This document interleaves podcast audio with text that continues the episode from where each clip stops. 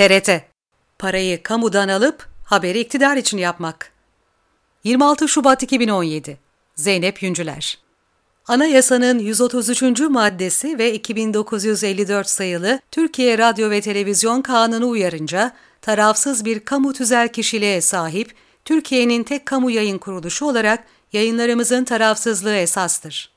TRT Yayın İlkeleri Giriş Cümlesi Gelirini halktan sağlayan ancak Sayıştay raporlarında yayın bağımsızlığına ve kurumsal özelliğine uygun bir finansal tablo çıkarmayan TRT, 16 Nisan referandumu öncesi hayır seçeneğini görmezden geliyor.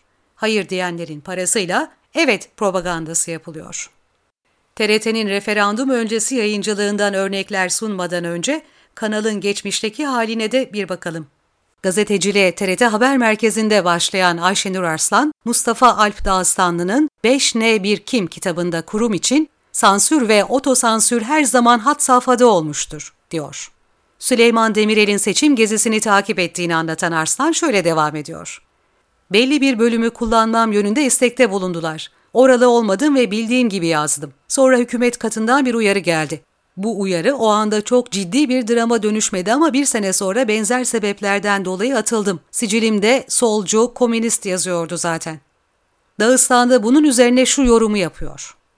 Dolayısıyla TRT eskiden ne iyiydi diyebileceğimiz bir durum yok sansür ve siyasi baskı bakımından.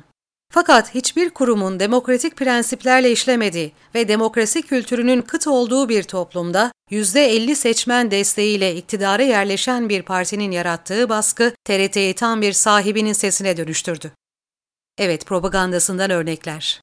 TRT daha fazla siyaset haberine yer verebilmek adına 16 Ocak günü yeni bir radyo kanalı açtı. TRT Radyo Haber sabah saat 07'den itibaren Son Nokta, Haber Yorum, Türkiye Gündemi, Başkent Gündemi isimli programlarında anayasa değişikliği ve referandum konularını evet çerçevesinde ele almaya başladı.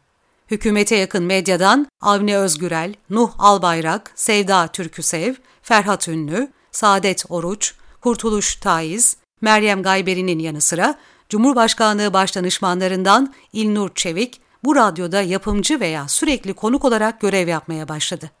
TRT1 ve TRT Haber kanalları ünlü isimlerin başlattığı Güçlü Türkiye için Evet videolarını yayımladı. Rıdvan Dilmen, Murat Boz ve Arda Turan'ın referandumda halkı evet demeye çağırdığı mesajını aldım videosu TRT'de defalarca döndü. Oyuncusundan müzisyenine birçok ünlü ismin hayır dediği videolar kamunun kanallarında bir kez bile verilmedi. Referandum için AK Parti'ye 30, CHP, MHP ve HDP'ye 20'şer dakika propaganda hakkı verildi.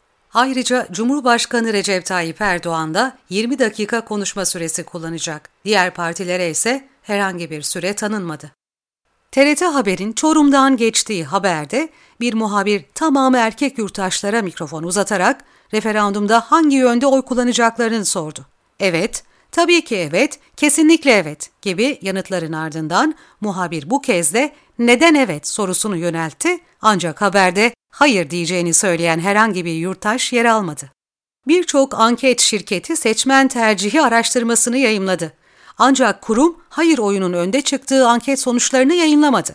Daha çok iktidara yakın anket şirketlerinin çalışmalarını ekranda gösterdi. Örneğin ORC'nin yaptığı bir anket çalışmasına dayanılarak halkın %55.9'unun başkanlık sistemini istediği, yurttaşların ezici çoğunluğunun idam cezasının da geri gelmesini talep ettiği belirtildi. Aynı ankette Ankara Büyükşehir Belediye Başkanı Melih Gökçek'in %60.7 oyla son iki buçuk yılın en başarılı belediye başkanı olarak görüldüğü öne sürüldü. Bu içerik hazırlanırken acaba bir hayır haberi çıkabilir mi diye TRT Haberi açık bıraktım. Kulağımı bir yandan oraya verdim. En az 12 kez evet denildiğini duydum. Ve yazının sonuna geldiğimde Gece Bakışı programı başladı. KJ bandında kardeşliğe evet yürüyüşü yazıyordu. Söz konusu haber, Serüven adında bir derneğin referandum için evet kampanyası başlattığını ve dernekten 3 üyenin evet için 10 şehri kapsayan 1071 kilometrelik bir yürüyüş gerçekleştireceğini anlatıyordu.